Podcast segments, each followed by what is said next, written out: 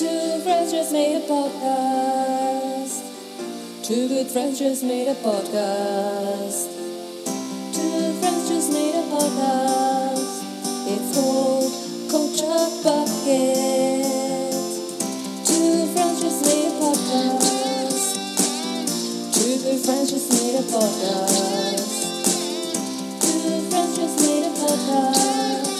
Culture Bucket, Georgia. Hi, everyone, and welcome back to the Universe's Greatest Podcast, the Universe's favourite podcast, uh, Culture Bucket, the podcast where two good, great best friends talk all things popular culture uh, and and uh, have fun discussions, etc., like that. we you're joining us today for a very, very, very special episode. We are on episode number 120. Woohoo! We've been waiting for it for a long time, and it's finally here. Um, I can't believe we made it. It's incredible. Uh, I'm your host, George, and the voice you can hear is is your other host, Alex. Hi, Alex. Hi, George. Hi. Hi, everyone. Hello. It's been a long time since we've recorded. We have recorded. It it is, yeah, because we because it's been a whole summer, and everyone has been hopefully thoroughly enjoying the um, Black Mirror mini season. Yes. The one I didn't, uh, that I did not enjoy very much. Yeah, we just, it was mostly a season of you uh, explaining that why you didn't like each episode, but uh, hopefully it kept people ticking over uh, un- sorry. until the return. Uh, it's all right. It's fine to be wrong. It's, it's not a problem. Um, what? so It's fine to be wrong. yeah. Uh, Jeez. That's not nice, is it? well, well, no, I was pooing all over my big summer idea for five episodes, but that happened. What? No, it was a great idea, George. I just didn't like the series. Like, I don't have to like everything. I'm not pooing on it. Mm, Um, no, I think it was great. We had like some different ideas and different opinions on a series that I did not enjoy, uh, and you enjoyed. But you didn't enjoy all the episodes. Like you were like kind of mm, not. You, you didn't enjoy the series as much as you thought you would, I didn't enjoy the the fourth episode, which is Mazey Day. Mazey Day. But Mm. you didn't really like the third episode either, which Oh, the space one. yeah, Bit bit too long. It was bit alright. too spacey. bit too spacey. Anyway, with everyone's we've, we've done this. Move. Let's move on. Um, so, please, could everyone rate our podcast? Go on to Apple Podcasts, Spotify, Google, anywhere you can, and give us a rating. Give us a review. Uh, we'd love to read some reviews out. If any come our way, we'll happily do that. Uh, and it would be great to uh, to get the word out about our podcast a little bit more to your friends and, and relatives. Maybe your your aunt or your niece might like it. Who knows? Uh, give give it a try. Get them listening, and um, yeah, that would be awesome. And also, if you'd like to support us in any further ways, you are able to buy us a coffee. Um, to assist us in our um, endeavours, paying for hosting, etc., and and drinking coffee. And uh, in order to do that, and in order to to message us and contact us and speak to us, if you'd also like to do that, uh, you can find a link to our link tree in the show notes for this and every episode. Uh, and uh, please do come and join us and make contact and speak to us and stuff. It'd be great. Um. So yeah. So as I said, it's a special episode. It's episode Yes. one hundred and twenty. Um, and we've got a bumper packed summer catch up edition of Culture Catch Up to do, along with our usual MyTube and a brand new special feature that I'm deciding is called Quizzing It Old School. And that is quizzing it all. Quizzing It Old School, and school Okay. is spelled with a K, Oh wow. and there's no G on quizzing, it's an apostrophe. oh, quizzing It Old. School. Wow. Yeah, man. That's coming up at the end of the episode, so do stay tuned for the most original idea Mm. of all time. Um, but first, let me adjust my chair and um, Yes. get into. Uh, oh no, that was that was bad. It's worse. That's better. Um, culture catch up. Yes. Yes. This is culture catch up time. This is where we talk about what we've watched, what we've read, what we've listened to, and probably some other stuff. Culture catch up time. It's it's been. I think the last time we recorded was early July. Yeah. mid July. We are now at the beginning of September. So it's been an entire summer of Yes. stuff. Uh, the, Where we have actually spent two weeks together. yeah, we spent time together. It was incredible. It was amazing. Mm, and we uh, watched things together. Finally, we went to the cinema together. we did to watch Barbie. Yes. Yes. Yeah, man. Uh, we can talk good. about Barbie more in a bit because I Mm. I gave my feelings on Barbie Yes. five episodes ago, six episodes ago. but now now it will be time for your feelings on Barbie. Mm-hmm. But first, I'm going to talk about Talk to Me. Talk to me. Talk to me. Talk to me. Talk to me. Talk to me. And um, to to get you in the mood of what Talk to Me is, I am going to show you the poster, and then I'd like you to tell me what you think this movie is. Talk to me. It looks like a horror film Mm, because there's a hand, a hand. dirty hand coming in through the darkness. dirty old hand. Yeah. What? Give me a give me a guess based on that image of a hand in the darkness. What do you think the plot of this uh, this film might be? Okay, it must be uh ah something to do with people have passed away to another life and the people that are still in this life want to talk to them. That is Talking to dead people. that is a very accurate. Is it? Yeah, yeah. Yeah. Well done. Uh, 10 points. 10 points to you. This is a, a horror movie new this year from two um, filmmakers making their debut feature film uh, Danny Philippou and Michael Philippou, um, Australian uh, filmmakers. is an Australian movie. Uh, they are more famously known as a YouTube pair of YouTube creators. Sorry, Um, name. Philippou. Philippou. Well, I don't, I don't know what their background. I'm I don't sure it's fine. Anyway, their their their YouTube video, their YouTube channel is called RackaRacka. Mhm. Um, I'll talk more about them in a minute, but they've made this movie. Uh, talk to me, and um, it follows uh, a group of Australian teens who behave um, very realistically to for Australian teens or teens in general. I think like this. The, one of the good things about this movie is uh, the characters feel very real. They don't feel like teens in a in a traditional Hollywood horror movie Mm. where they're all played by thirty year old uh, men and Yeah. women, and they all behave in a way that just teenagers don't behave. Like these teenagers are uh, just grubs, just absolute grubs. Uh, grubbing around. They're still played by people who are vastly too old to play teenagers, but they they feel grubby and, and realistic. Um, we mainly follow Mia, played by Sophie Wilde, who puts in an, an insanely good performance in this movie as a young girl who's recently lost her mother and now mainly spends her time with a found family um, headed up by uh, Sue, played by Miranda Otto, who's by far the most famous uh, person in this movie. She was in the Lord of the Rings movies way back when, playing, I want to say, Eowyn. Am I correct? Did she play Eowyn? Yes, she played Eowyn. Um, and uh, yeah, so one day Mia goes to a party with her friends, and at the party, these people have this like ceramic hand, which supposedly has the real hand of a psychic encased Ah, inside did it. you show me the I might have shown you a trailer for this, yeah Okay. uh, a long time ago. And uh, the idea is if you grip the hand and you say "talk to me," uh, you see a.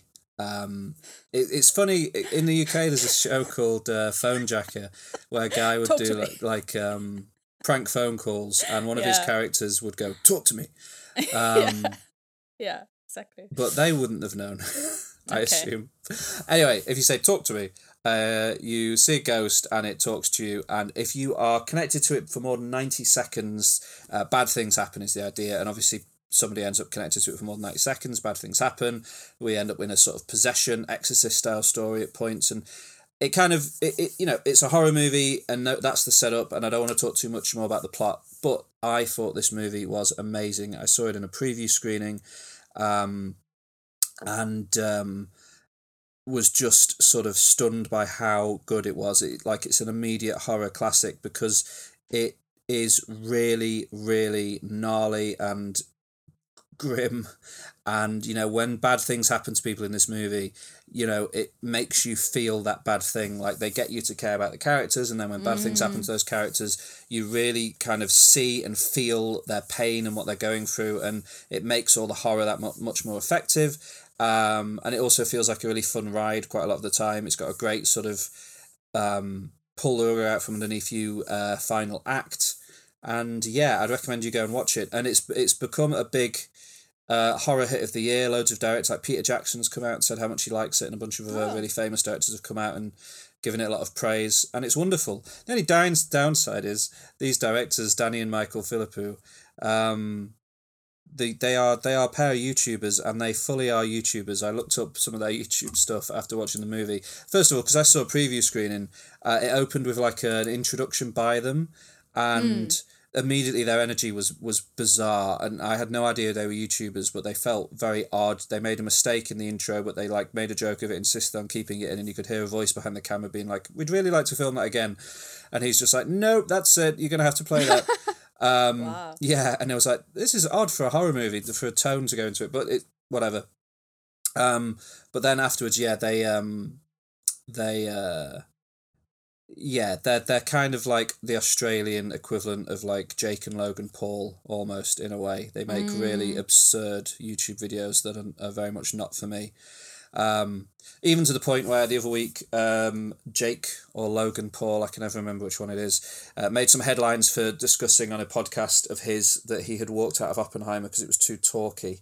Um, and uh, I, I clicked through to the clip of him saying it, and it's him talking to those two uh, on his podcast. Oh, so they're all yeah, they're they're they're good mates, which is um, don't know. You have to you have to decide if you can separate the art from the artist at a certain point. Um, but yeah, the movie is brilliant. Talk to Me is fantastic. They've already announced a sequel. Obviously, it's called Talk to Me. Uh, Oh, wow. and very clever. And they're returning to direct it. And for everything I think of their YouTube content, um, they are uh, pretty pretty fantastic filmmakers. It would appear. So um, I'm excited Mm. to see more from them. So well done, well done, Well done. Well Good work. blooming Is it scary? done. Uh, yeah, it's absolutely terrifying. Okay. It's genuinely no, unsettling. thank you very much. Yeah, you probably won't watch it, but uh, I did. I did really enjoy it. Um, so yeah, that was good. Uh, up next uh, is a film that we've watched the trailer for together a couple of times. Uh, A and couple. Yeah, because a couple of trailers came out for it, so and we ended up watching Ah. like multiple trailers because we were pretty pretty excited about the the potential for this movie to be uh, really really good. And um, let me tell you, it was really really good. Oh, Yeah, we I enjoyed it a lot. Uh, and the movie is I want to do this poster thing, but I can't find good posters that are high enough resolution. Here we go. Boom. Boom. This is the movie we're going to talk about now. Uh, derp, the derp, suspense is killing me, George. derp. Boom. Shh. Ah. Aha! So the teenage mutant, nin- mutant, the teenage mutant ninja turtles. That's a like a mouthful to say. Teenage Mutant Ninja Turtles. Mutant Mayhem. it? In, Italian, they're just le tartarughe ninja. The the Ninja Turtles. Yeah. or the turtle ninjas. Uh, Whoa. it's pretty. It's pretty essential to their um, characters that they're teenagers Mm. and that they're mutants because they're not just normal turtles, are they? Yeah, but So I think there's some those kind of essential details information. in Italy don't, you know, Mm, don't mm. matter. Um, this movie is the latest iteration of the Turtles, who have had many, many, many iterations over the years. People my age will best know them for the 1980s animated series that they were in. that I loved when I was Yeah. a kid. But in the 90s, you had the live action ones with the absolutely horrifying uh, animatronic puppet men. Um, there was a there was another animated movie about a decade ago, or probably fifteen years ago now, over a decade ago probably, uh, and there's been various other animated versions for that have come and gone uh, in the years since. Um, this movie kind of set itself apart by being setting its stall out as being one where you were really going to feel like they were teenagers. Uh, And in that in that respect, it absolutely succeeds. They've cast, I think, genuine teenagers as the turtles, and they sound and act and behave and move and sp- and everything about them screams that they are teenagers. They are still finding their way in life, which is a, a really good um, element of the film, I think. Um, they are Leonardo, Donatello, Michelangelo, and Raphael. They live in the sewers with their um, guardian, a human rat man called Splinter. uh, voiced in this movie by Jackie Chan. And in this movie, they come up, they discover that there are other mutants. I won't spoil how and why and all that happens because it's revealed by the movie. But there are other mutants led by Superfly, voiced by Ice T or Ice Cube. One of the ices. Hang on, hang the heck on. I am not going anywhere. Who voices Blummin Superfly in that movie? In this movie, da da da da da. Ba, da, ba, bow, bow, bow, bow, mm, bow, bow. It is, of course, Ice Cube. Um, but the the sound the the the voice cast of this movie is crazily stacked. Uh, the actors that play the core four teenage turtles aren't very well known because they are like genuinely very young actors, but they put in a really good performance. But supporting them, you have people like Ayo Edebiri from The Bear, which Nice. we love Ayo Edebiri. Uh, she voices April O'Neil, um, who Turtle fans will know is uh, a reporter that befriends the turtles and sort of is their link to the human world. But you've also got people like Maya Rudolph is in there, Seth Rogen's in there, John Cena's in there, Rose Byrne, Natasha Demetriou, Giancarlo Esposito, uh, Paul Rudd, Hannibal Buress, Post Malone turns up in it. Uh, Wow. Yeah, there is a lot of people in this movie. It's pretty stacked with characters. Some of them only get like Rose Byrne's in there, but she only gets like three or four lines of dialogue. But you know, she's fine. Um, I enjoyed it. It's a fun turtles adventure. The animation, the animation is amazing. Uh, it looks really um, not hand drawn in the way that say the Spider Verse movies feel kind of like their own comic book style. This movie feels almost like it's ha- like it's been animated in crayon, and you can see all the smudges and all the kind of wrinkles of the of the imperfections in it. It's really really awesome the way it's it's made. I, I love the, the look of it. Uh, the action looks really good. The animation's great. The voice acting is great. The only thing that let it down. Oh, the music's great. Trent Reznor and Atticus Ross did the soundtrack, really good, and also lots of lots of use of really good licensed songs. Um, the only downside for me was that the script uh, kind of stayed on the kiddie side a little bit. It kind of the target audience for this movie is a little bit younger than I, I don't know. I'd have the Spider Verse movies are aimed at say like a young adult teenage audience. This movie feels much more aimed at like a very young audience, uh, and it doesn't quite have as much kind of nuance to it as a result. But you know, it's Teenage Mutant Ninja Turtles. It's fine. It's a really fun time. I liked it. Let's move on. Uh, I also watched. Uh, I'm not going to show you the the poster for this one, but I went to see the new DC superhero movie Blue Beetle. Oh, Hmm. I didn't know it was out. It's out. I saw it. And then I went to see uh, Gran it- Turismo. Was it bad? It was nothing. It's, it's not worth talking about. It, I can barely Oh. remember it exists. It's not bad. It's not good. I'm going to move on. But Blue Beetle's out. If you want to see it, go now. Because I don't think it'll be out longer. um, Gran Turismo. What's Gran Turismo, Alex? uh, well, it must be something to do with cars, I guess. Yes, and And uh, racing and and men, and uh, women in bikinis. and uh, Italy. no Oh, I don't know. video games Video game. because Gran Turismo is a video game. Is it? Yes, Wow. it's a very Yes. famous one. Is it? Yeah, Gran Turismo is, is Sony's flagship racing simulation for the Wow. uh, PlayStation series. In fact, a lot of people would tell you off for calling it a video game. It is a simulation. It aims to be as close as possible to the experience of driving a real car uh, on a racetrack. Um, and you know, there's bit. The first one came out on the original PlayStation, and the most recent one has come out on I think PlayStation Five. Uh, it's it's kind of been there throughout the life of the PlayStation. Sony are moving more and more into producing film and television, as evidenced earlier this year by uh, the Last of Us series, as evidenced by uh, the Uncharted movie last year, and now as evidenced by Gran Turismo. Nice. However, this one is different because it's not an adaptation of the game, because the game is merely simulating racing cars. It is an, ad- an adaptation of the story of a fan of the game, which I think Oh. is interesting. There is this guy. There is this guy. And his name is. his name is ja- Jann Mardenborough. Okay. Uh, and he is a real life expert Gran Turismo player.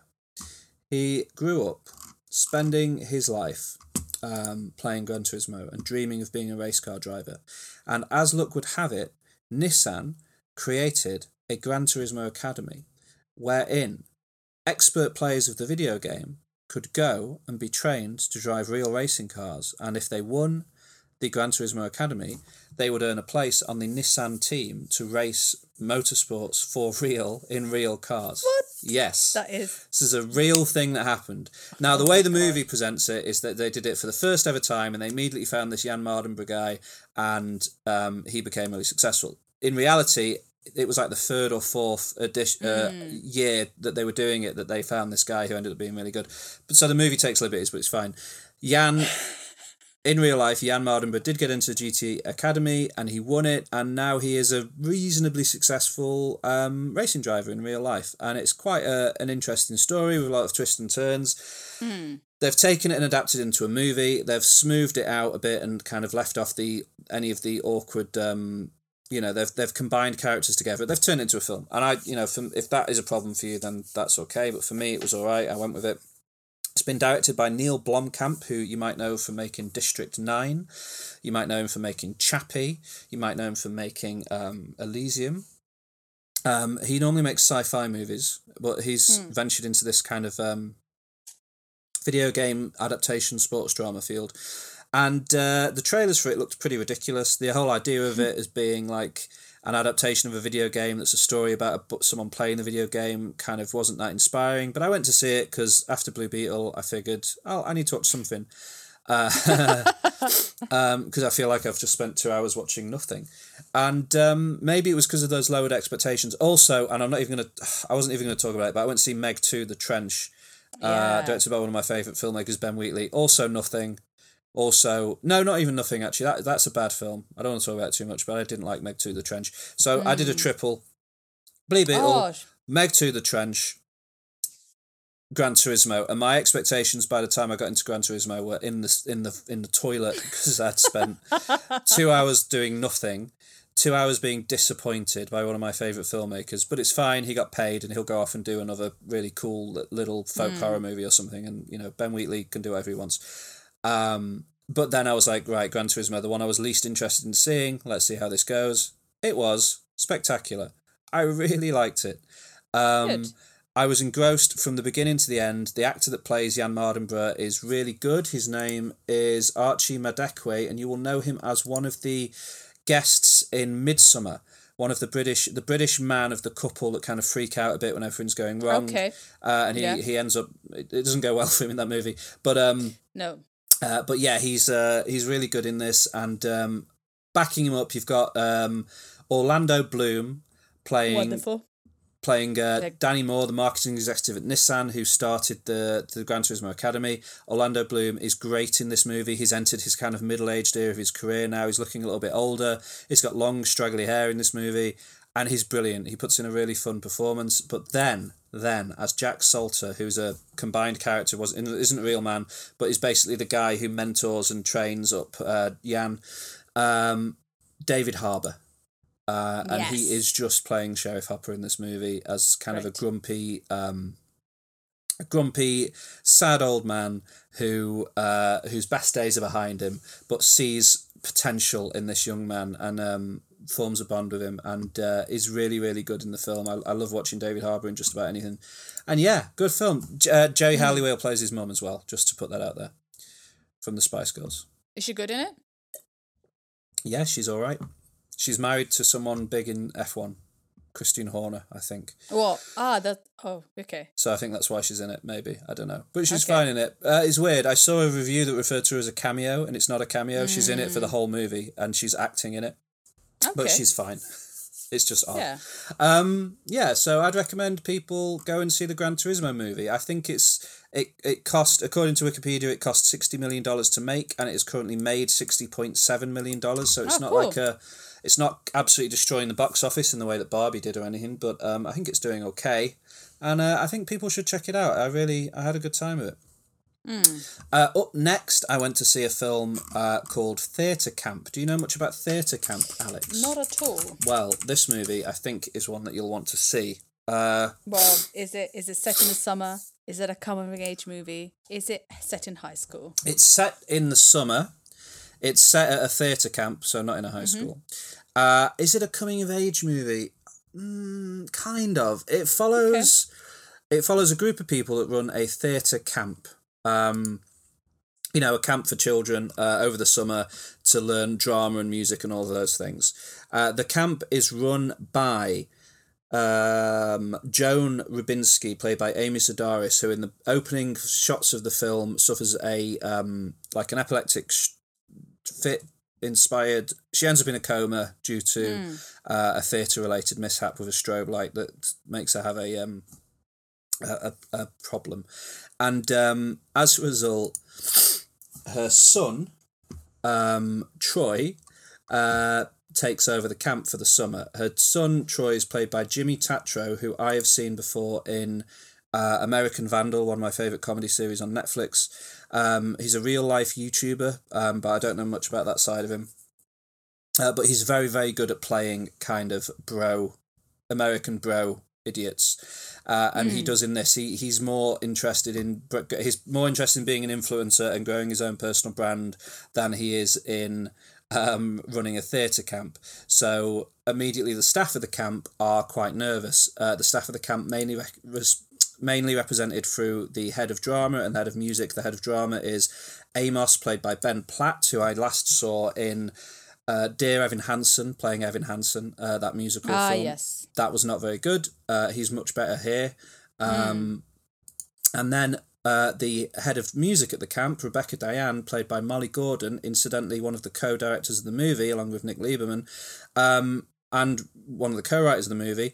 Uh, Molly Gordon plays Rebecca Diane, and Molly Gordon you will know as playing Claire in the second season of The Bear, Yes. and Yes. in Booksmart as someone. Definitely. Yeah. Yes. I love Um, her. I love her. I like her. She's great and she's very good in this movie. Mm. Um, It's kind of nominally set up as like a, doc, a mockumentary. Uh, it has a couple of on screen um, subtitles that explain that it's a documentary and that you know they were going to make it about Amy Sedaris' character who's passed out but they decided to keep on filming and the, the whole film has kind of a film grain effect to it and feels very low budget but it, it kind of also forgets that it's meant to be a mockumentary and just is a, a film after a while but that's fine um, it's incredibly funny. Jimmy Tatro is very, very funny. Uh, Molly Gordon's very funny. Ben Platt's very funny. The rest of the cast are great. Ayo Edebiri is in it. It's quite a small role, but is funny every time she's on screen. Uh, all of the young people that play the children at the camp are really good and commit and are funny and interesting. Uh, it's got really funny songs in it, and uh, the the it, it is brilliant. It's absolutely brilliant. I've seen it twice. Um, in the cinema and I, I loved it. So I really strongly recommend that people go and watch Theatre Camp. It could easily pass you by, but it has had in the UK a relatively wide release. It's been in Cineworld and stuff. Um, and I'm sure it'll hit streaming soon enough. And it's one that uh, if you're a fan of nice, sweethearted, gently funny movies, um, watch Theatre Camp. You'll you'll enjoy it. Um, Let's see. Up next, uh, a couple more films to go go through. I went to see a movie called Cobweb. Mm. It's a horror film.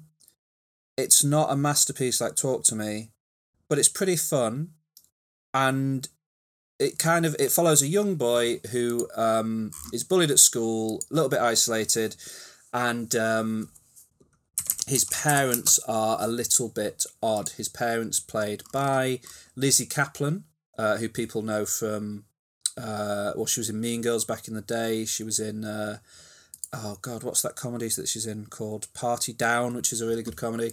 Um, she's good. And Anthony Starr, who people know as uh, Homelander from The Boys, plays his dad. And uh, the young boy is called Peter. And Peter what I like about the movie is you immediately get a very odd vibe from his parents, and you can tell something about his home life is not quite right. Um, it's kind of like you know in a, you know in like some horror movies, the kid will look across the street and there'll be a creepy house across the street, and it will it will Yeah. freak them out. in this movie, the kid lives in the creepy house. It's not across the street. It's Oh. where he lives, and um, Nice. it kind of has this odd tension straight away. Uh, and then there are these scenes where he's in bed at night and he starts to hear voices. Um, and the movie kind of takes its time uh, revealing how and why all of this all of that is happening and exactly what the deal is with his parents and stuff. And I won't spoil any of it here but it has a it has an interesting plot. It, it has a few twists and turns throughout that kind of keep it entertaining keep it interesting. It has a pretty mad ending that's pretty enjoyable. And uh, it's not a masterpiece. You don't need to see it in the cinema but uh, I'd recommend going and checking out Cobweb. Um, but probably not you Alex I think you'd find it a bit scary Okay, yeah, definitely not me. no. Um, other than that, uh, I just wanted to really quickly shout out. So, one of the greatest filmmakers of all time passed away over the summer, sadly. Um, William Friedkin, director of The Exorcist, director of Sorcerer, a movie I, I really love, director of Killer Joe, a fantastic uh, Matthew McConaughey. Is it Matthew or Ma- Matthew McConaughey film? Um, it's not Michael McConaughey, is it? It's Matthew McConaughey. It's Matthew McConaughey. Yeah, Yeah, yeah. I've gone insane. Um, you have. Killer Joe is really good. Uh, director of what else did he make? Uh, Cruising, which I haven't seen. A few other movies. Anyway, oh, The French Connection. I, the guy guy was amazing. Um, one of his most kind of highly rated movies is one that I'd never seen. It's quite hard to see. It doesn't really tend to stream anywhere. It's called To Live and Die in L.A. and it follows um, a police uh, detective played by William Petersen, who people might know as being um, like the main character in the CSI series for 15 years or something. Um, but this movie was made in the 80s, long before that. He plays a police detective whose uh, partner is murdered by a money counterfeiter played by Willem Dafoe, who's great. Uh, and then sort of he becomes obsessed with taking down this counterfeiter played by Willem Dafoe and will do it um, whatever it takes, whatever the cost, is determined to do it. The movie is about two hours long. It's fairly slow paced. You can feel a bit bored in the first hour, but if you stick with it, it's got one of the best car chase sequences ever filmed uh, towards the end. And the final act is absolutely wild and, and is worth getting to. Um, I really, really enjoyed it. I thought William Petersen was really good. I don't really know him. Uh, Willem Dafoe, in an early role, quite young in this movie, uh, is really sinister and unsettling and upsetting. Uh, the soundtrack was is done by this band called Wang Chung, who are like a new wave band uh, from the eighties. Uh, their name means yellow bell in Chinese. Um, Okay. they are they the, the soundtrack is great uh really kind of like synthy and exactly what you want from an 80s movie um and it takes some really unexpected turns and is really kind of cool entertaining. They hired a genuine retired money counterfeiter to help film the scenes where Willem Dafoe is counterfeiting money. And the, the guy actually made counterfeit bills. And then after the film finished, they had like about a million dollars in counterfeit notes, and they were meant to destroy all of them, but some of them didn't get destroyed. And William Friedkin admitted years later that he started to just spend some of them. they were so well What? counterfeited, yeah, that he that he got away with it. And the FBI used to ring him up and try and get him to come in for interviews about it. And he'd he'd ask them if they have a warrant, and they'd say no, and he'd be like, "Well, no, go away." He was a real kind of unique individual, William Friedkin um, and the world is slightly less bright without him. But he left behind a big legacy, especially in The Exorcist. I mean, good lord, The Exorcist is. Yeah. Anyway, uh, finally, a couple of TV series to recommend uh, on Apple TV. I watched the series Silo. Um, absolutely amazing. The only the only kind of drama on Apple I've seen that's better than Silo is um, Severance, which I talked about uh, a few Yeah. ages ago. Uh, Silo follows a group of people, a society of about ten thousand people, sometime in the future who live in a huge silo bunker type thing underground on Earth. They're not allowed to go out because the Earth is a desolate wasteland due to events that happened hundreds of years before the series is set. They do not know why they are underground and they do not know why they can't leave. They only know that anyone who does go outside dies, so they have to stay inside. And this society has formed within within the silo as a result. Uh, the film, sorry, the series mainly follows a character called Juliet Nichols, played by Rebecca Ferguson, who uh, fans of the Mission Impossible series will know as uh, Ilsa Faust in that series. Um, Rebecca Ferguson is a, a wonderful actress. I've enjoyed her in just about everything I've ever seen her in, and seeing getting to see her take the reins of a whole TV series was was a joy.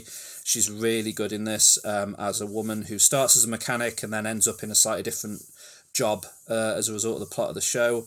Uh, and is kind of pulling at the threads of various conspiracies that might reveal huge secrets that the uh, people that run the silo do not want people to know. And uh, it ends up being this kind of really taut, paranoid conspiracy thriller set in this quite confined location of this silo.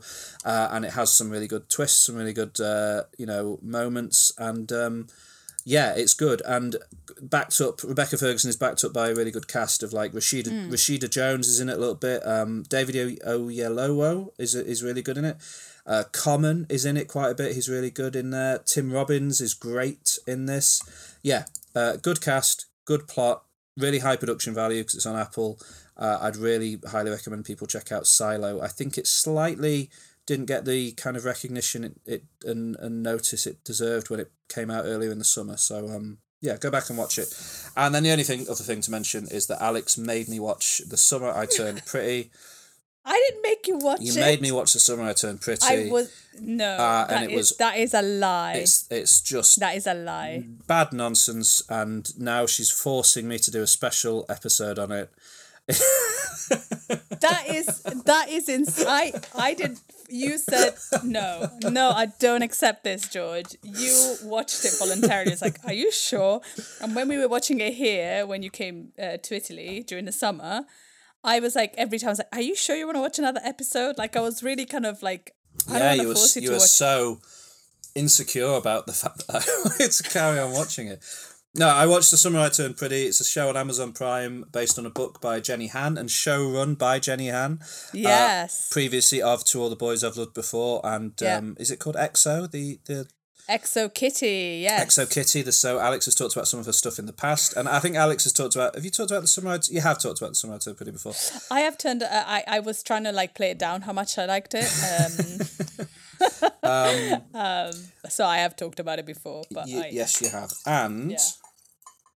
Um, it follows the adventures of uh, Belly, belly. Played by Lola Tung, yeah, Lola Lola Tung. Yeah, um, as she goes to in the first season as she returns to Cousins, uh, a kind of seaside resort town in, I think, kind of the north east, somewhere, somewhere in America, Yeah, yeah, like somewhere Rhode. Island kind of area, I think. Yeah, Um, she spends every summer in this be- roadhouse with her mum and her brother and her mum's best friend and her mum's best friend's two sons, uh, Conrad and Jeremiah. Mhm. And this summer, she's turned pretty. she has turned pretty. So will her lifelong crush on Conrad be Mm, uh, fulfilled yeah, as she has turned pretty? And in the second season, it's just constant misery. Uh, but it's fine. Um, it's not constant No, it's misery. There are some good moments. Uh, I've so there's two seasons. They've confirmed a third season is coming. Yeah. Um, it's a classic love triangle story basically, and Yeah. it it is it's well made. It has Hmm. high production value.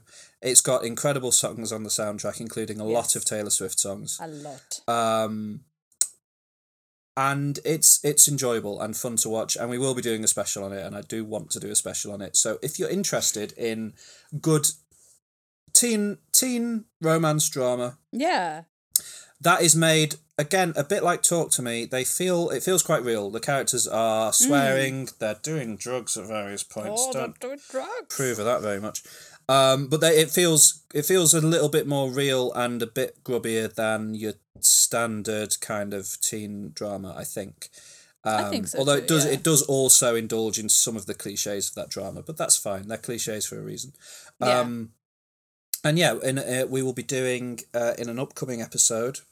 Well, Let's see. Next week's going to be the bear, and then so in about three episodes' time, we Yeah. will be discussing the summer I turned pretty in more depth. So uh, if you would like to uh, do some homework, please do watch it. We'll talk about more then.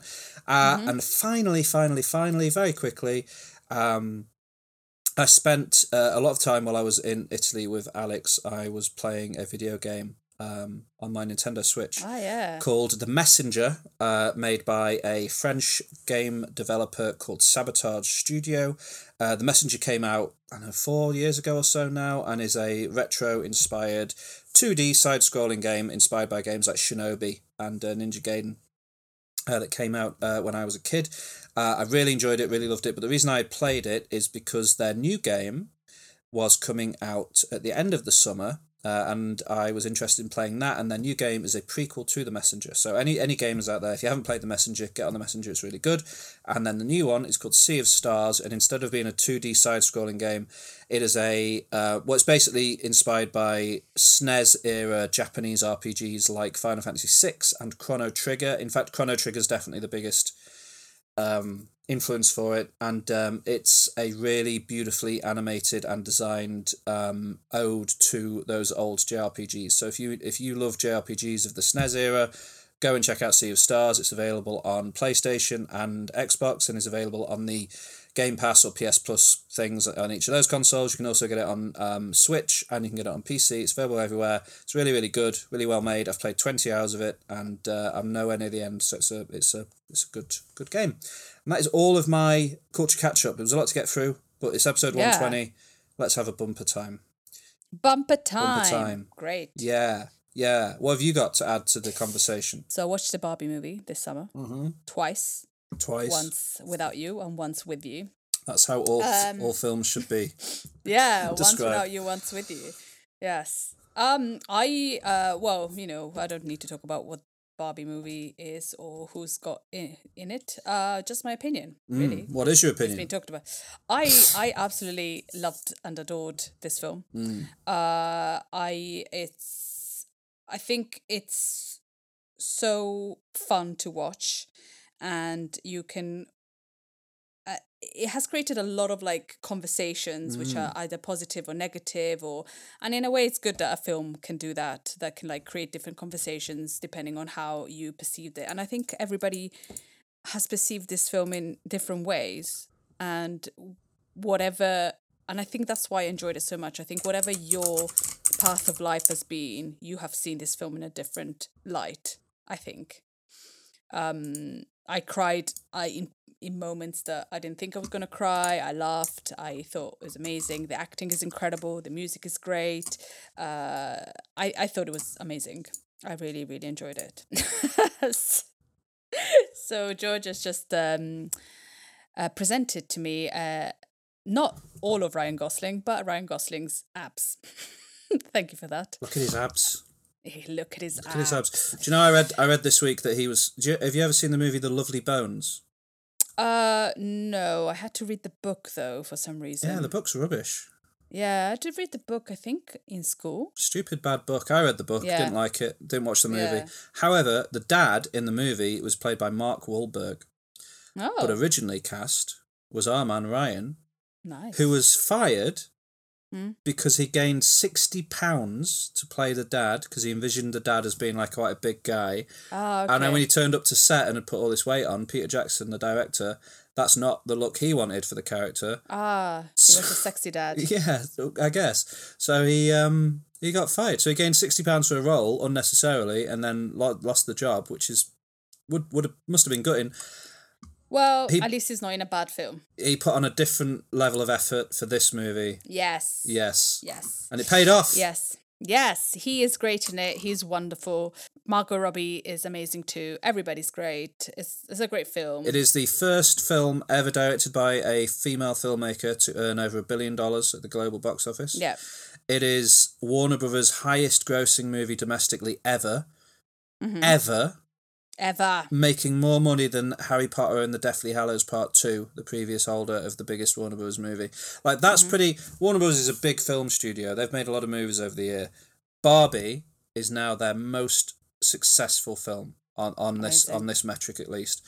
Um, and it is it sits at eighty eight percent on Rotten Tomatoes, which is Yeah. high. Uh, it should be higher.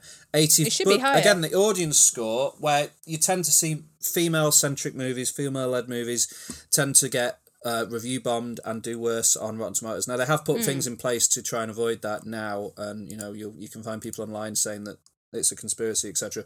But it's got eighty three percent in the audience score, which I think shows it you know it does have a big audience. There are people that are loving this movie. It's still on in cinemas. It's returning to cinemas to play on the IMAX because it couldn't play on IMAX screens when it first came out due to Oppenheimer using up all those screens. So it's returning to cinemas in September to be on the IMAX, uh, along with some added footage apparently after the credits. Oh, Um, it has been a sensation, and and and it has produced Ryan Gosling's first charting single, um, Yes. in "I'm Just Ken," which is excellent. I'm just Ken.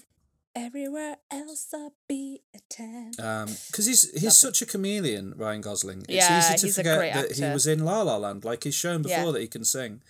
Yeah. Um, yeah. He's amazing. He's done. He's his spa, His like work is so varied, and I love him in everything. Yeah, and I feel bad because I it's easy to focus on his performance and forget that the, the linchpin of the movie is Margot Robbie, who puts in like Yeah. a, an, e- an easily Oscar nominatable performance as Yeah. Barbie. She's also amazing in the film, and I want her because Ryan Gosling's been with us for a long time and he's made a lot of movies that I love. And Hmm. we are going to do a top five Ryan Gosling performances episode Yes. and that will be fun. We're also going to do top five Margot Robbie performances. Margot Robbie is Yes. earlier in her career and has unfortunately made a couple of not wonderful choices Mm. recently, and I'm glad that Barbie is kind of putting to bed because she was in Amsterdam. yeah. She's one of the worst films I've ever seen, um, and her performance in it, due I due in my view to the director giving bad direction. Her performance is Mm. And uh, Babylon, which she's really good in, but my god, that movie isn't good. like so bad. yeah. Um, so Margot Robbie doesn't have like I want Margot Robbie to have like I watched uh, the Nice Guys with Ryan Gosling and Russell Crowe uh, the other Mm. week, and it's so good and Ryan Gosling is so amazing in it. Um, and you know Margot Robbie does have good films and we'll talk about them uh, when we get when we get to that episode. But yeah, I really want her to go from this movie to have a you know many more interesting and successful roles in the future because she is a real talent. Definitely. Yeah. Moving on. Uh, we watched together a film that was acclaimed and everybody loved, and I we both didn't understand it. So maybe somebody that is listening could explain it to us. We watched a film called Triangle of Sadness. Oh yeah. Uh, we're very excited to watch it. Is a film uh, directed by Ruben Östlund, also written by him. I've spoken about one of his films uh, before. Uh, during stop presenting Ryan Gosling and making me all, you know, distracted. Um, Sorry.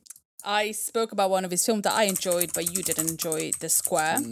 Uh, and um, Triangle of Sadness had, you know, lots of good reviews and he won a Palme d'Or and uh, but I don't know. What is it about?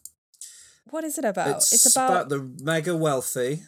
Yeah, mega wealthy. is like it starts really well. Yeah, it starts. I think I thought the beginning was like promising. I thought it was really good how you know the modeling world, but then I think what I think Rupert Ostlund just wants to make a point constantly, hmm. and I didn't see that very much in the square, but I can see that he was, you know, trying to make a point between rich and poor. But in this one, it was like two hours and 30 minutes of him making a point about the super wealthy and how people don't care about the poor, which, of course, it's reality.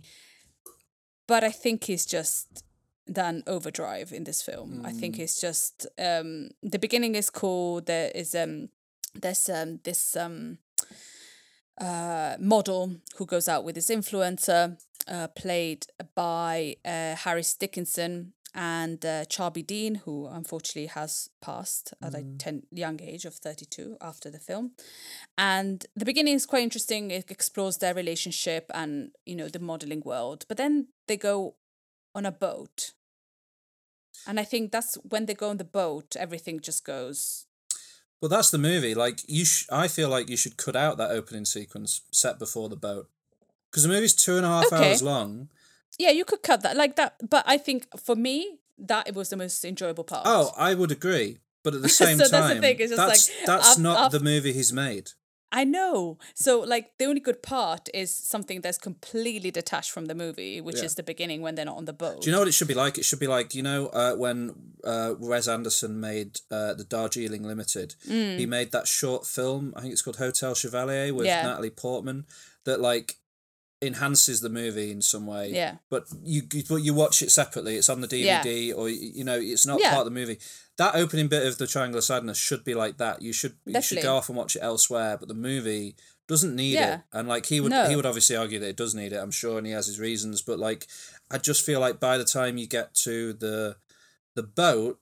You know these two characters better because of that opening bit, but then on the boat, those two characters aren't really focused on No, and the characters that are focused on, there's too many of them. too many. there are too many characters on this really boat. get you, all you can get a handle on is the point he's making about the super wealthy being super Yeah. awful, and yeah, yeah, I get it, I agree, but Yeah. it's It's boring. constant for yeah. two and a half hours. And there, like you said, there are way too many characters on the boat. You don't, you don't really remember who is who. If it was like a super yacht with like some a certain mem, a certain number of extra wealthy, I think I would have understood more. And then there's a scene where they all get seasick, and it's just too much. It's like too long. We know they're sick. Why do we have to do half an hour seasickness? and then they go on the they go on on an island uh, because I think pirates I don't know Pirates attack the ship. pirates attack the ship Some weapons they- manufacturers get blown up by their own thing. Oh, the, ir- the irony. irony and then they arrive at a at a, a island and you know the the the um, the person who was serving them now becomes the leader. And it's all very i don't know it's just a little bit cliche and too long and i i don't know how people love this film. I don't understand. I don't know. I didn't i, I think i think he just wants to show how much he cares about Mm, things Mm. in a very long and pointless way so I agree. it's it's bad it's a bad film I I wasn't a fan of it. Um, no And I wasn't a fan of the want to- square, so I feel like I'm Yeah. a bit sort of. I want to watch Force Majeure because it looks the, Mm. of his of his three kind of big films. It looks like the most like a film. Hope hopefully, Mm, uh, Yeah. But uh, at the same time, after these two films, I don't. There's nothing really original about the concept of these films is it Not in my view.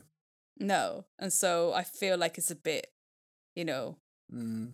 Yeah, the- I agree. it's its name more than anything Uh, i think well, that's okay. Yeah, and um, next uh, I'm I'm carrying on my journey with Spike Lee movies, slow journey, and I finally managed to watch uh, his 2018 film Black Klansman. Oh, good. It's based on a true story uh, about Ron Stallworth, uh, which was an African American police officer uh, from Colorado Springs, and he manages to infiltrate uh, the local Ku Klux Klan Yep. um, uh, by phone, of course, by telephone, Mhm. on the phone, and uh, he um, he is the he's Ron Stallworth in on the phone. But Flip Zimmerman, played by Adam Driver, is uh, Ron Stallworth in um, When He Meets Them. Um, fascinating story, uh, very incredibly done. A bit different from other the other films I've seen by him, but it's still got the kind of like tension and drama and comedy aspects of it, which I I love. And you know, in his films, there's usually those kind of like f- three to five minutes where you like gasp and you feel like, you know, terrible and Mhm. impotent and and he didn't do it until the end where he showed actual footage of um uh, things happening um protests happening in 2017 with the black lives uh, matter movement and the last five minutes of the film well three minutes of the film kind of really are, quite, are very tense and terrible um but it kind of shows how something like the the, the fight is still going on in Mhm. america for um some sort of equality um it's incredible. Uh, John David uh, Washington uh, plays Ron Stallworth. is really good in it. Um, he's Denzel's Washington's son. Uh, Adam Driver plays Flip Zimmerman. He's uh, really good in it. But he had an.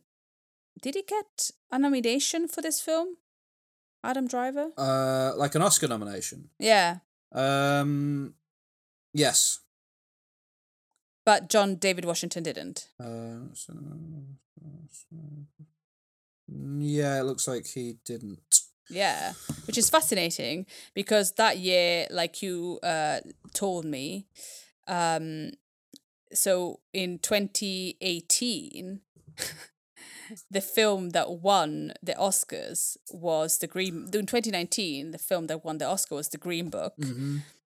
and uh, Black Black Klansman is a much better film, and you know it's amazing how that film won and Yeah, it's pretty didn't win. pretty pretty frustrating to to Spike Lee particularly. I think Spike Lee quite famously was very publicly not happy that Green Book won uh, best film. Yeah.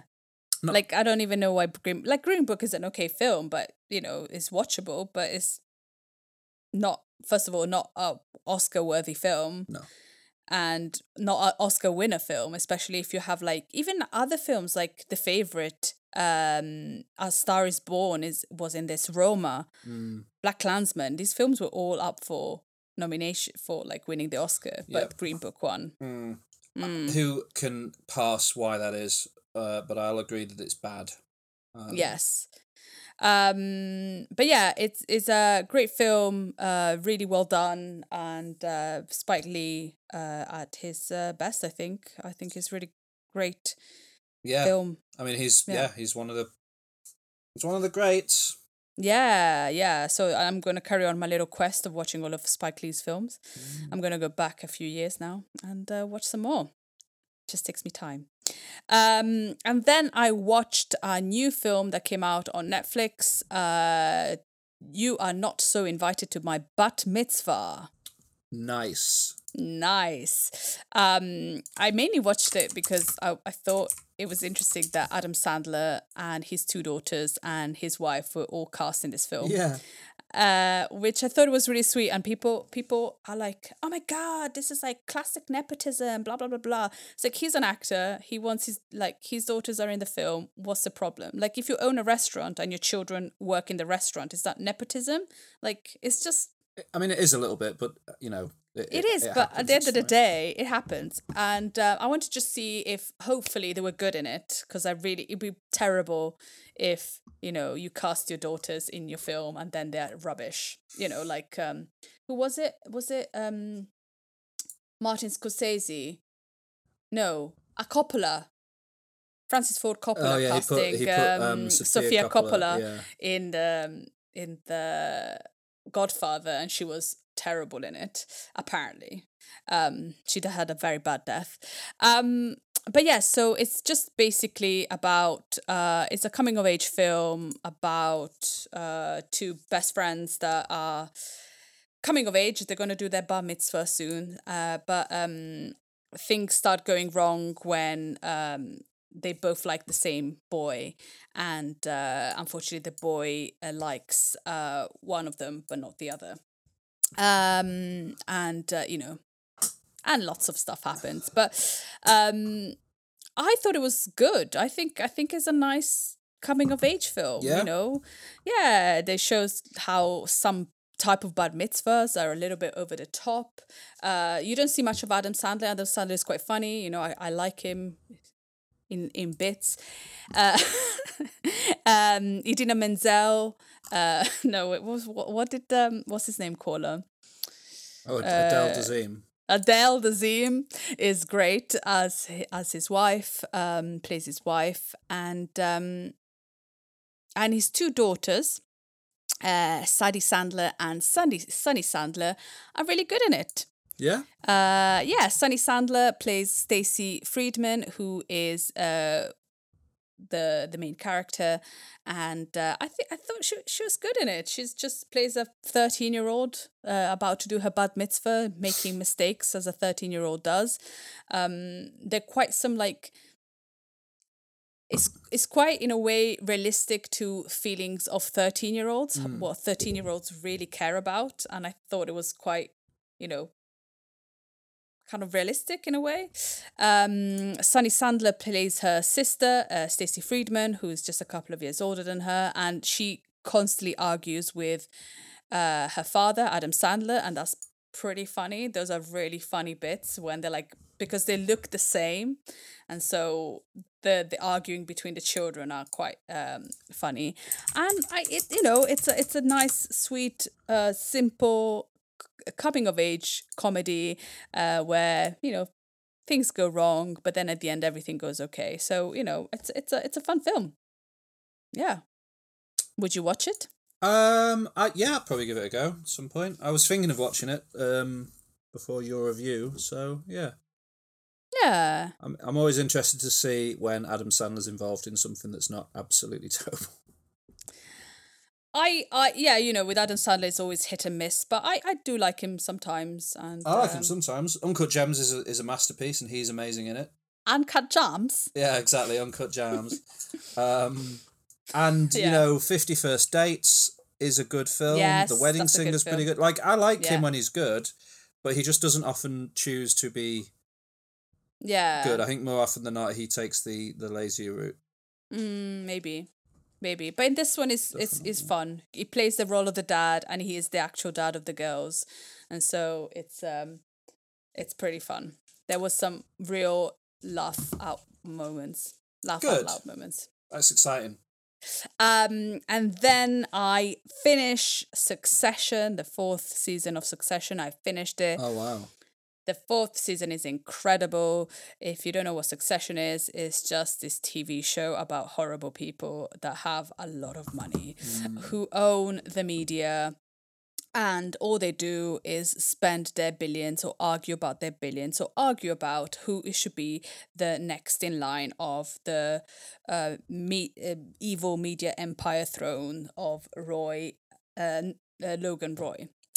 Um, it's I I know you were watching the third series and it was a bit like you were it was a bit you know slow, but I think it's worth watching the third series to then get to the fourth season where it's just like so good. Okay. I'm gonna So finish good. it, and then we can probably do a special on it. Yes, Yeah. absolutely. And um by the end you're just gonna gasp. it's a gaspy kind of end, which I enjoyed a lot because I it was I don't know, it was just f- interesting to watch four season of these characters just developing uh evol- evolving devolving whatever they do and uh arguing and um and just a, you know having a season a series where you don't really care too much because at the end of the day whatever happens there's all still billionaires. Mm, mm. yes. Um and yeah and uh yeah it's a it's a good season series i think it's uh, very good um i watched all of the summer i turned pretty mm, and i was sad at the end this end saddened me the second season really saddened me but we'll talk about it when we do the special Mm, mm, we will. Mm. Yeah. Yeah, that was a that was a very uh, good uh, series, and you know, good for the summer. I'm glad they actually do it in the summer. And because of me watching lots of the summer I turned pretty, uh, I I want to change. You know, my my Taylor Swift uh, top five, I think might have changed. No. After the last episode of season two, I've just been listening to folklore non-stop, like non-stop every day, Oh, and terrible, eh? I don't know. That's good. I've been in a bit of a rut, a sad rut. um, especially the song that is the last song that we know, the last Taylor Swift song we hear in, in episode two, in episode uh, eight, season two. I was like, ah, I don't love that song so much. Mm, it's a good song. Yeah, so I don't know. We might have to do another top five. You never know. You Oh, never know. wow. No, Well, You never folk, know. folk, folklore was always my number one. So I know, I know. Ah. Um Uh, and then, last but not least, I read a book. Uh, which I uh, would recommend a lot is uh, a book um, called The Vegetarian by a Korean author called, uh, named Han Kang. Uh, and um, is about it's a story uh, set in uh, three different chapters uh, from three different uh, points of views about a woman that after a horrific dream uh, decides to become a vegetarian. And um, the title is the vegetarian but uh, the person that actually becomes the vegetarian has a very little say in all three chapters of the book. Um, it's who has the most say in each chapter of the book is uh, the person who's talking about her. So in the first chapter is uh, her husband. In her second, the second chapter is her sister's husband, and in the third chapter, her sister's.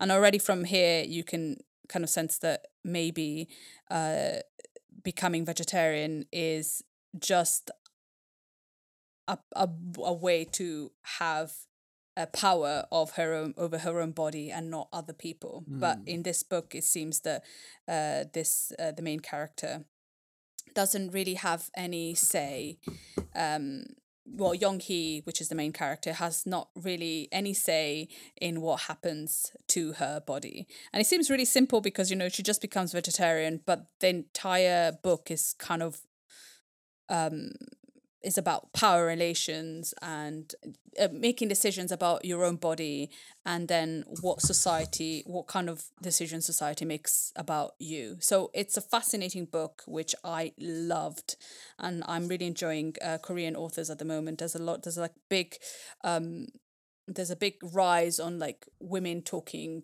and women authors talking about their experience in a fiction kind of form in korea and it's really um really incredible reading their stories. So I think this is a it's not very long, but it's an incredible book to read that I would definitely recommend reading. Nice. Uh, good. the Vegetarian. Yes, and that is it for my culture catch up. Some good stuff on there. Yes. It's been a big summer. yes. this summer I turned pretty. Yeah, man. We all turned pretty. Yeah, we all went very brown or not. red in Sicily. I kept myself well oiled or well creamed. and uh, Yeah. Yeah. survived. Should we go Should we? and blooming well do some MyTube? Absolutely.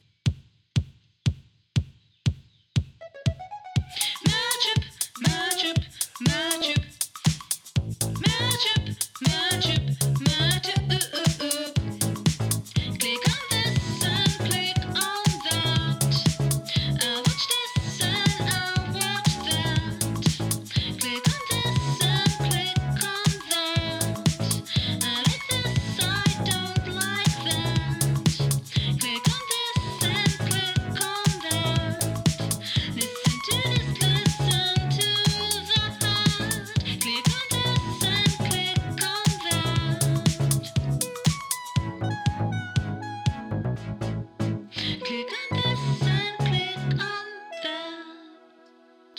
Okay. You said you had something to share. Yes, but I don't know if you've seen it already. What is it? Uh, it's called. It's a film. Uh, called Foe. Foe. Yeah, with Saoirse Ronan. And uh, um, I keep thinking about Pedro Pascal, but it's uh, something Mescal. Uh, Paul Mescal. Paul Mescal. yeah. No, I haven't seen the trailer for this. Oh, you haven't seen it? Okay, I'm going to put it on then. Okay. Uh, so it will remind you of something that we have watched recently. Okay. And I thought it was fascinating that this film is coming out now that we watched something similar. But you tell me what you think it is. I will. Official trailer. Okay. So this is a movie about a sort of Vietnamese soup dish with noodles. Uh, spelled wrongly, uh, differently though, is F O E. Oh, well, that's about like an enemy. Yeah. Interesting. Hen? Expecting anyone? I need to have an intimate understanding of your marriage, the good and the bad. I promise it's confidential. It's between you and me. Do you feel happy here? Of course I'm happy here. Aren't you? Do you feel you know how she would react in every situation? I've always had this fantasy that there's something else out there for me. Is it? Do you want to live What year is it? lives, Oh, it's or do you want to be part of something special? 2065. You've been selected to live up there. okay, well, you're wasting your time because we, we haven't even been on an airplane and she hated I should I should clarify. I'm talking about you here, Junior. Only you. oh my god.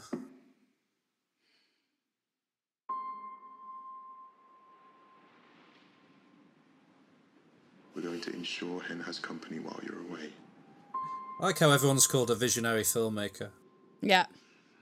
We're going to replace Everybody's visionary.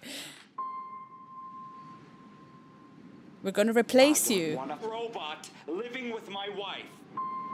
Do you really want to leave her uh. here all alone, day after day? He doesn't really see me anymore. Maybe I shouldn't be telling you this.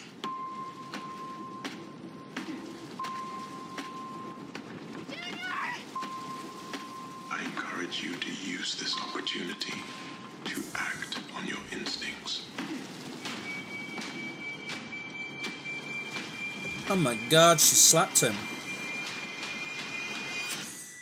Whatever we decide, we'll be together. So we're living in some kind of future. The Earth is dying potentially. A lot of humanity has moved up into the stars, and Paul Mescal is being given an opportunity to go and live on the space station, but not his wife. Mm-hmm. We don't know why. His wife, played by Saoirse Ronan. I'm not leaving. I, I'm not leaving Saoirse Ronan. I live on a dying Earth with Saoirse Ronan. Yeah. yes. Um, and they're offering to replace him with a robot. It would appear. Yeah. Yeah. So that's the same as the plot of Beyond the Moon, the episode of Black Mirror that we talked about. Mm-hmm. Uh, with the difference being that, that he's not going off on his own into space with one other man. He's going to go and live Yeah. in- just in a new society in space. Uh, looks looks intense. mm-hmm. Looks like a lot. You've got some Yeah. very good actors in there. I don't know. Is it Pierre Owen? Was the name of the? There's a guy that I, I don't think I've seen in anything else, but Paul Mescal Mm. is in one of my favourite movies of all time. I love him, obviously. And Saoirse Ronan is, is, is wonderful in everything she's ever been in. So, yeah, that looks pretty good. I'm gonna I want Yeah. to watch that. I can't. I haven't heard of it before. I just, I just, it just appeared on YouTube, Mm. and it's like Paul Mescal, Saoirse Ronan. Yes, mate. Yeah, definitely. Uh, with a, like a little soft sci-fi twist to it. Yes. Good stuff. Which you don't expect at the beginning, but No, not at all. is the robot going to be like a total replica of, like a like a replica of Paul Mescal? I don't know. Maybe or- it's just like C-3PO. it's just like a big tin man being like, "Hello, I'm your new husband." hi. Yes. Um, right. Okay, that's cool. That's something. yes. Um, can I show you a trailer? of course, please do. Good. Stop, bloody. There we go. Um, okay, so this, you can tell me what this is. Okay, The Killer. The Killer. Official teaser trailer. Have you seen this? Have you heard film. of this? No. Okay. You ready to watch it? Yes. Okay, we're in a room, and somebody's doing yoga. Yeah. Who's that? Who is he? Do you recognise oh, him? that's the guy. I know who he is. What's his name? Fassbender. Fass- Michael Fassbender. Michael Fassbender. He is a. Oh, he's a sicario. No, a killer. A What's it called? An assassin. A killer. An assassin. Stick to your plan. Trust no one. Wow, he looks old now. What happened? Well, he's older. Yes. And I think he's, I don't know, he's very um, gaunt looking. Skinny and? Yeah, uh, dry. Dissipate. Would you say dry? And it's not dry. I get what you mean, though. I think he's lost Yeah. weight for the role, maybe. Mm. So, but Stick to your plan. Never. do you think assassins really exist? Uh, not like this. No. the battle you're paid Uh, but there were probably there were people in the world that you can pay to go and you know do a job for you. Mm. Oh, there is also Tilda Swinton in it. Simple. I have no interest in watching this film. Because I don't care. What? Just another assassin movie. It's just what? You're killing people. Well done. Good job. It's not just another assassin movie. Because it's da- it's first of all it's written by the man who wrote the film Seven. Ah, okay. Uh, it's based on a French graphic novel, and it's Mhm. directed. It it flashes up too quickly on that trailer. I think you missed it. It's directed by David Fincher. Oh, I didn't see that. Mm. So this is a David Fincher movie, re-teaming him with the director of Seven, um, about an assassin who's I think losing his mind and uh, goes on a a quest to uh, kill his bosses. Apparently, See, I didn't get any of that from the from no, the the, that because that's a teaser trailer. That's just giving you a mood. it's just him tone. killing people. It's like I don't care. Maybe I will care. Well, I think you should care. David Fincher is always reason to care. I think Okay, Mm. I will care then. I do care. it's coming to Netflix soon. Um, okay, what's next? Ah, okay. Another uh, Netflix are bringing out a lot of movies. Here's one that maybe you won't care about, or maybe you will. Maybe you'll be blown away. Have you seen the trailer for Rebel Moon? No, Do you know what Rebel Moon is? absolutely not. I'm going to leave the trailer to explain itself to you then. Will I understand? Oh, you might Probably do. Uh, so you so Foe looked like um Beyond the Sea, the Black Mirror. Yeah. You you tell me what you think this looks similar to. Um, Okay. It's not quite as recent as uh, Beyond the Sea, but it is something you'll you'll know. You ready? Yes. Okay. Netflix. We're in a field of grass. Ugh. Ah. oh, this is it. Uh. Do you know the story of the Princess Issa? Very big, Dune. grand, epic. It is it is quite Dune. Yeah. Dune. But there's definitely something even more that it's riff- riffing on. Okay. That she was to usher in a new age of peace and compassion. I was given memories of a world I will never see. What's going on? What is all of this about? Lots of I don't big know. imagery. Stuff is happening. Yeah, lots of burning and uh, stuff. I could not save.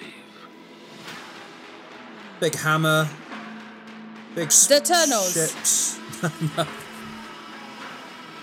What do you think they want? She wants everything. She wants to save the world.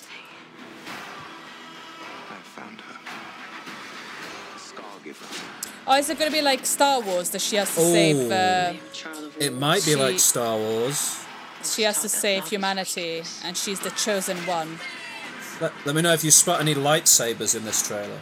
Oh, yes, I've just spotted a lightsaber. Well done. It's a bit like Nazi Germany as well. That's the they look like the SS. Well, that's the Empire from Star Wars, really, isn't it? yes. One moment. There was some. This part. Yeah. Hold on. I don't want no trouble. We're not here to bring any. Oh, Yeah. Oh, st- s- s- Snack Zider! Zack Snyder's back. I'm not interested. I'm so not interested. Oh, wow. There's a phoenix. No. Bit Harry Potter here with riding Harry the big Potter. thing. Yes. No. After that name, I'm I'm done. is a man, and a man can fail. But a myth is indestructible. There's a little bit too much here, isn't there? There's like droids, and then there is magical stuff. It's like sci-fi and um, fantasy. No. What, you ready? Wait for it. Wait for the big reveal. Even the trailer's too long. I've had enough already. You think the trailer's it? too long? Three minutes and 42 seconds of trailer. To die for what you believe. What? What am I, what am I supposed to watch? You'll see.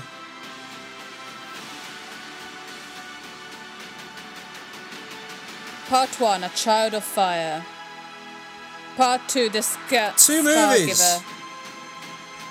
He's made two movies. He announced that they announced he was making Rebel Moon ages ago, and now we've got the trailer for Rebel Moon, and he's made two movies. Both movies two hours long, for a total of a four-hour-long film. And he's already announced, Alex, you'll be happy to hear this. He's done a director's cut. This guy Already. just doesn't just just wants to like it's just too much. Well, you say too he just much. likes himself too much. I say, bring it on. Bring it on, Zack Snyder. I'll, wa- I'll tell me the last time that you like enjoyed a uh, J- uh, Zack Snyder film. His remake of Dawn of the Dead, which is incidentally is his first film. okay, and then It's very good. Uh, and then uh, he did 300, which I liked at the time, but I don't think holds up very much. And then nothing else. But uh, I'll watch it because he made it. okay, And it's going to be on Netflix. So it's free. yeah, Um, no, it looks bad. looks really bad. Bad and unoriginal, but it's going to be a big deal. Everyone's going to be talking about it. And who knows? I Maybe it'll so. maybe it'll end up being a, a, a massive, huge thing and a new Star Wars that he can be in charge of, uh, as they won't let him make Batman movies anymore.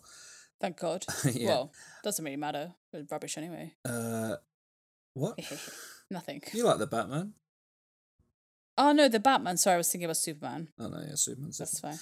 fine. Um, yeah. So, uh, Rebel Moon. Uh, there's going to be a five-hour director's cut of that film at some point in the future. So, Mm. and I'm sure it'll be in black and white and square and all of all of the stuff that he loves to do when he gets his his way. Uh, I've got, but it's not. We're not done yet. There's a there's a there's a trailer here that I want to show you that I haven't seen, but is is interesting to watch because it's the trailer for the new movie from Emerald Fennell, director of Promising Young Woman. Oh, Uh, her new movie is Saltburn, and I don't know much about it, but I know there's a trailer out. Uh, also please. seen as Midge in this summer's Barbie. So let's check out Saltburn.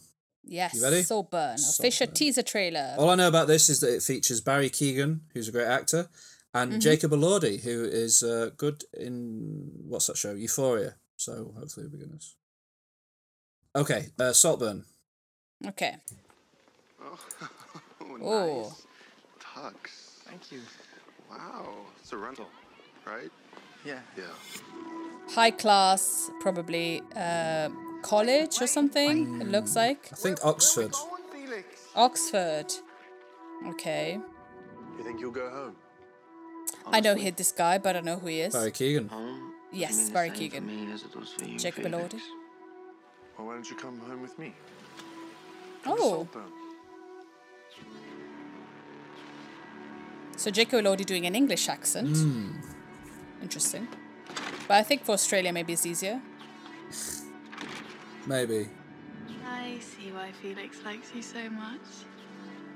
You're so. So they're in a um, big like region, like statey state ho- state home, regent's home, like a big English. complete and utter horror of Oh, Rosamund Pike. Yeah. I don't know why. Maybe because you're a terrible Amazing. person. So they're very rich. Something people sex is going to lost in happen between them, I think. I think. I don't know. This Will it? place not Say that again. Something sex is going to happen between them. Oh, I don't know. I don't really know.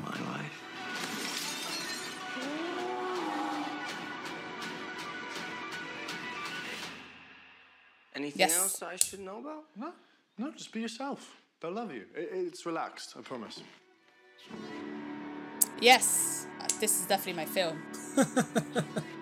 I think it looks good. Yeah, yeah, yeah. This does look good. I like I like the the way that she does things. It's a bit like kind of um, maybe it it the colors that she uses and the the kind of the camera angles. She makes it a little look a little bit unreal.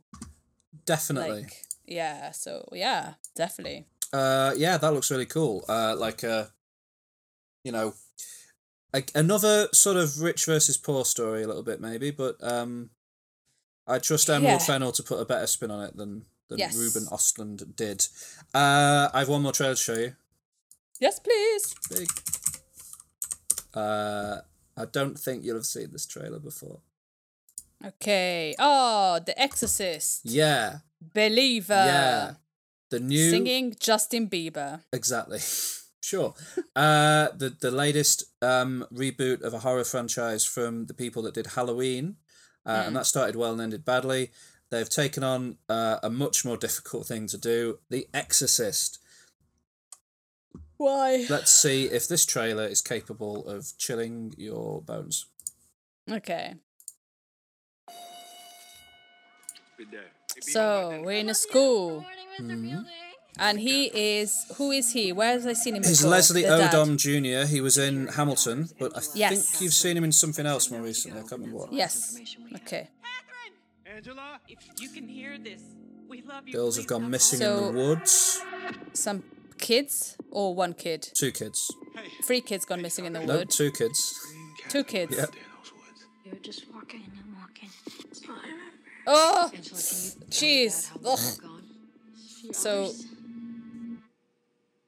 Baby, you've been gone three days. okay. So perception of time has gone. They've come back. They have lots of cuts and they're weird. No words. They're proper words. They're ah! I'm so spooky. she just appeared. That's the scariest thing a girl could do. I know. Hell. Oh! So, these kids are possessed, I guess. And the blood And- of Jesus Christ. Oh, and we have a church. Nah, church is bad. Not good for Satan. No. In the blood? So, this. Oh no. The body in the blood. Ugh, I don't like it. Catherine, The body in the blood. The body in the blood. Have you ever seen anything like this? Mommy? No, but there are people out there who have. I don't like it, George. Why do you always have to show me these things? This is. You know I live in the woods. Yes, more than I'd like. I think the woods are Oh. safe. Oh, why do these kids keep moving like that? So is that is she, is that the girl woman that got exorcised in the first That's the mother of the character that got exorcised in the original. But it's the same actress, uh, yeah. Ellen Burstyn. She plays the mum in the original Exorcist. What happened to the kid? Is she not? Uh, was she not exorcised? The kid was exorcised and survived, so No. who knows whether there's going to be an appearance. But No. Ugh.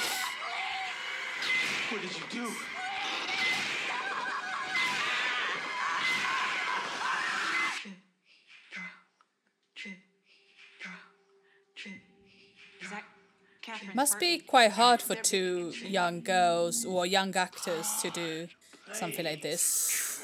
yeah, it, they look like they are.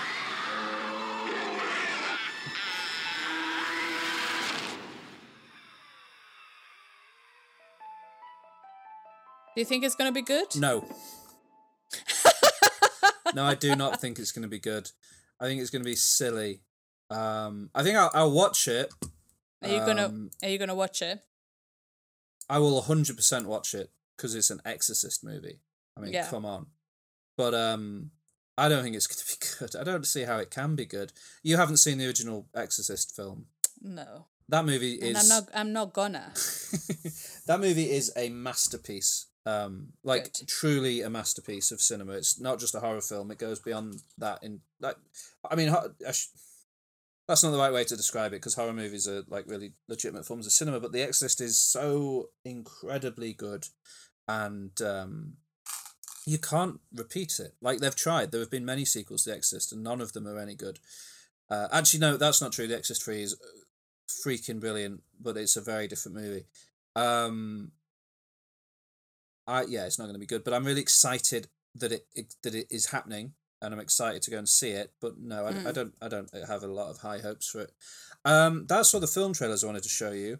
We can move into quizzing it old school, but also old school. have you seen the new Miley Cyrus music video? yes. Good. It's good, right? L- loved it. Loved it. We don't need to it watch just it. it no it's just it's just a song that all of us you know it's just about all of us you know we were a- young we did some stupid shit you know It is about all of us. Okay. Quizzing it old school. Quizzing it old school.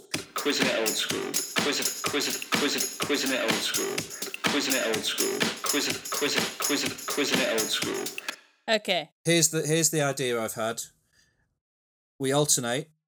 yeah We do a quiz. We do a quiz for each other every culture catch up episode. So I'm starting. Yeah. I've done a quiz for you, and we pick a topic that we think is one of the other person's specialist topics, but they don't know what the topic is until the quiz.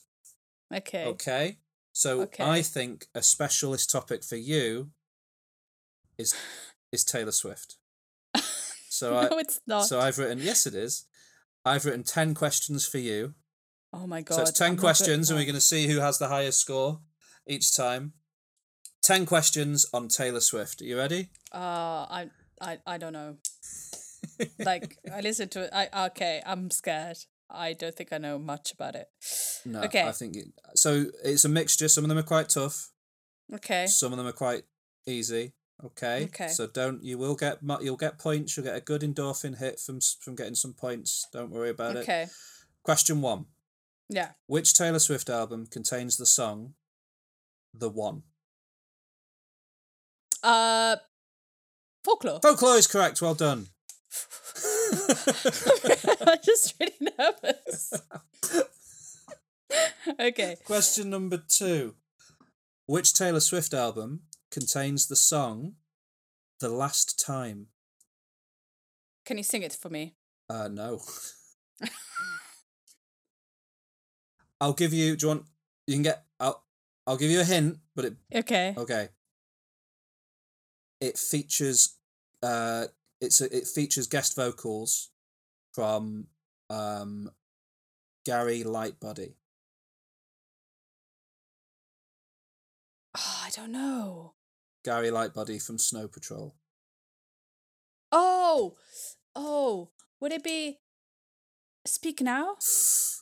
No. It's red. Red. Oh, what? I'm sorry. Yes. Okay. Oh, okay. That's okay. Yes. There's time to No. recover.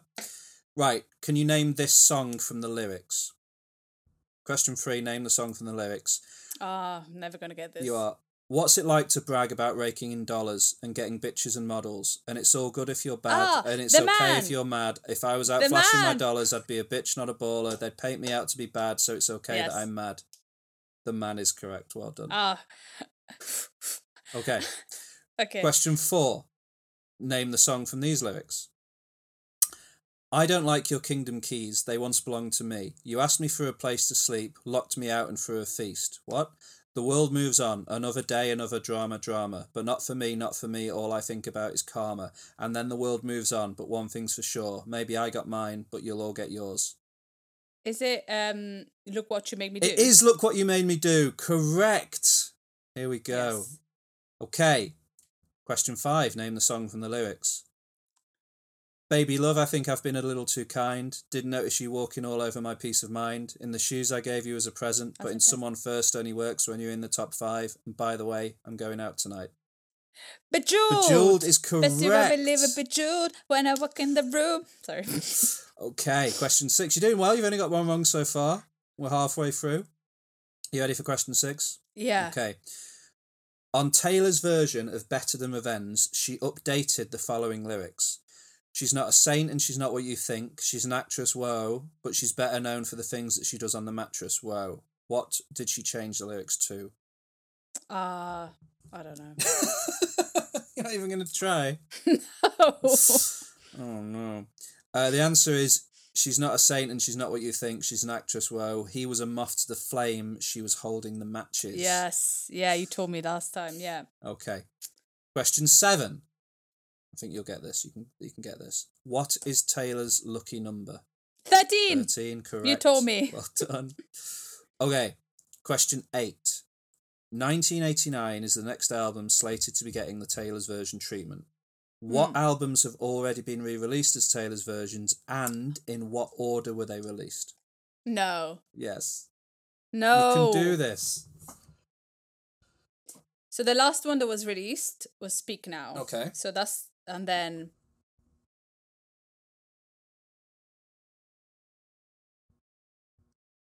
were there three that were released? Okay, three. Red is the second one that was released. Okay. So what was the first one? I can't. I can't think. I can't think. Think of- I, I, am I right with Red is the second one and Speak Now is the third Yeah, one? Yeah, but you being need the first one for the point. I will give you a clue if you want a clue. Yeah, yeah. It is one of her early ones. Taylor Swift. No, I don't know. uh, it's Fearless. Fearless. What the? Sorry. Okay. Just All right. half a point for this. I got two right though. Mm. Give me half a point. Okay. If if if Google Sheets allows for half a point, you can get half a point for that one because you get two. of them. Okay. Question nine. Okay. Ready? No. Well, I'm go- I'm giving you the question. How many different Taylor Swift songs have been featured in episodes of The Summer I Turned Pretty across seasons one and two? Oh no.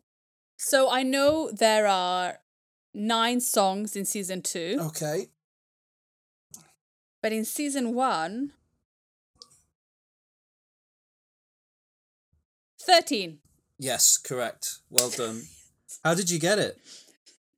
Well, I know there were like nine in season two because I, I read it. Mm-hmm. And then I was like, well, Taylor's lucky number is 13, so I guess There it's you 13. go.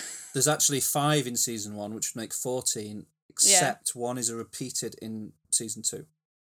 So Which is? This Love. Ah. Ah, yeah, yeah, because it's what, yeah. Yeah, yeah. And I and there are two songs that are featured in trailers for the season, but not in Yeah, which the is- series.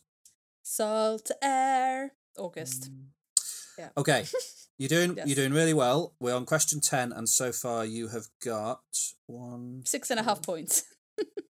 Yes. Okay, question ten. Yeah. Taylor Swift memorably made a brief cameo appearance in a season two episode of New Girl called Elaine's Big Day. What was her character's name? Rebecca. No, the answer's Elaine. Oh, shit. the episode's named after her. oh my god. I don't remember that episode. So it's her. It's it's Cece's wedding, but in the Yeah. end, the wedding doesn't happen, and the groom runs away with Taylor Swift, Yes, played I by Elaine. So it's not Cece's Oh. big day; it's Elaine's big day. Oh, I'm rubbish. No, you're not rubbish. So I remember that episode now. You've got one, two, Either six or six and a half. Three. Depends on. four, five, six, six and a half, six and a half points. Okay. because you didn't score over eight, now you have to watch the trailer for Saw X. No! I don't want to. Um. Okay, so you now need to pick a specialist topic for me Yeah. and um make ten questions, and we can see Okay. next week if I can beat six point five. Okay. Um. And that brings us to the end of a bumper packed Mm. culture catch up uh, to celebrate our 120th episode. I hope Woo. Yeah, man. I hope you've all enjoyed being with us. Um, it just leaves for us to make some recommendations of pe- what people should go and see. Now, it's, it was a big culture catch up this week, um, Mm. so it was tough to do, but I've picked out two things that I think are big recommendations that people should go and see. And they are Talk to Me, the horror film, Yeah. and um, Silo, the Apple series. Okay. Uh, both Cool. excellent. Um, what would you recommend people check out? Well, get ready for uh, our next special episode on the Summer Turn Pretty, the one after the bear. So watch the Summer Turn Pretty, and uh, the Vegetarian book by Han Kang. Okay, there we go. So the summer I turned pretty and the vegetarian, and it just leaves for me to say, uh, please do go and rate and review us, tell all your friends about us, get people listening, and uh, we will excitedly see you next time for our episode on season two of The Bear. Yes. Yes, mate. Okay, you ready? Yes. All right. Thank you. Thank you. Well, we have to. To say goodbye. I mean, Yeah, thank you. yeah. Love Thank you. you. See you again. Bye. Bye. Bye. Bye.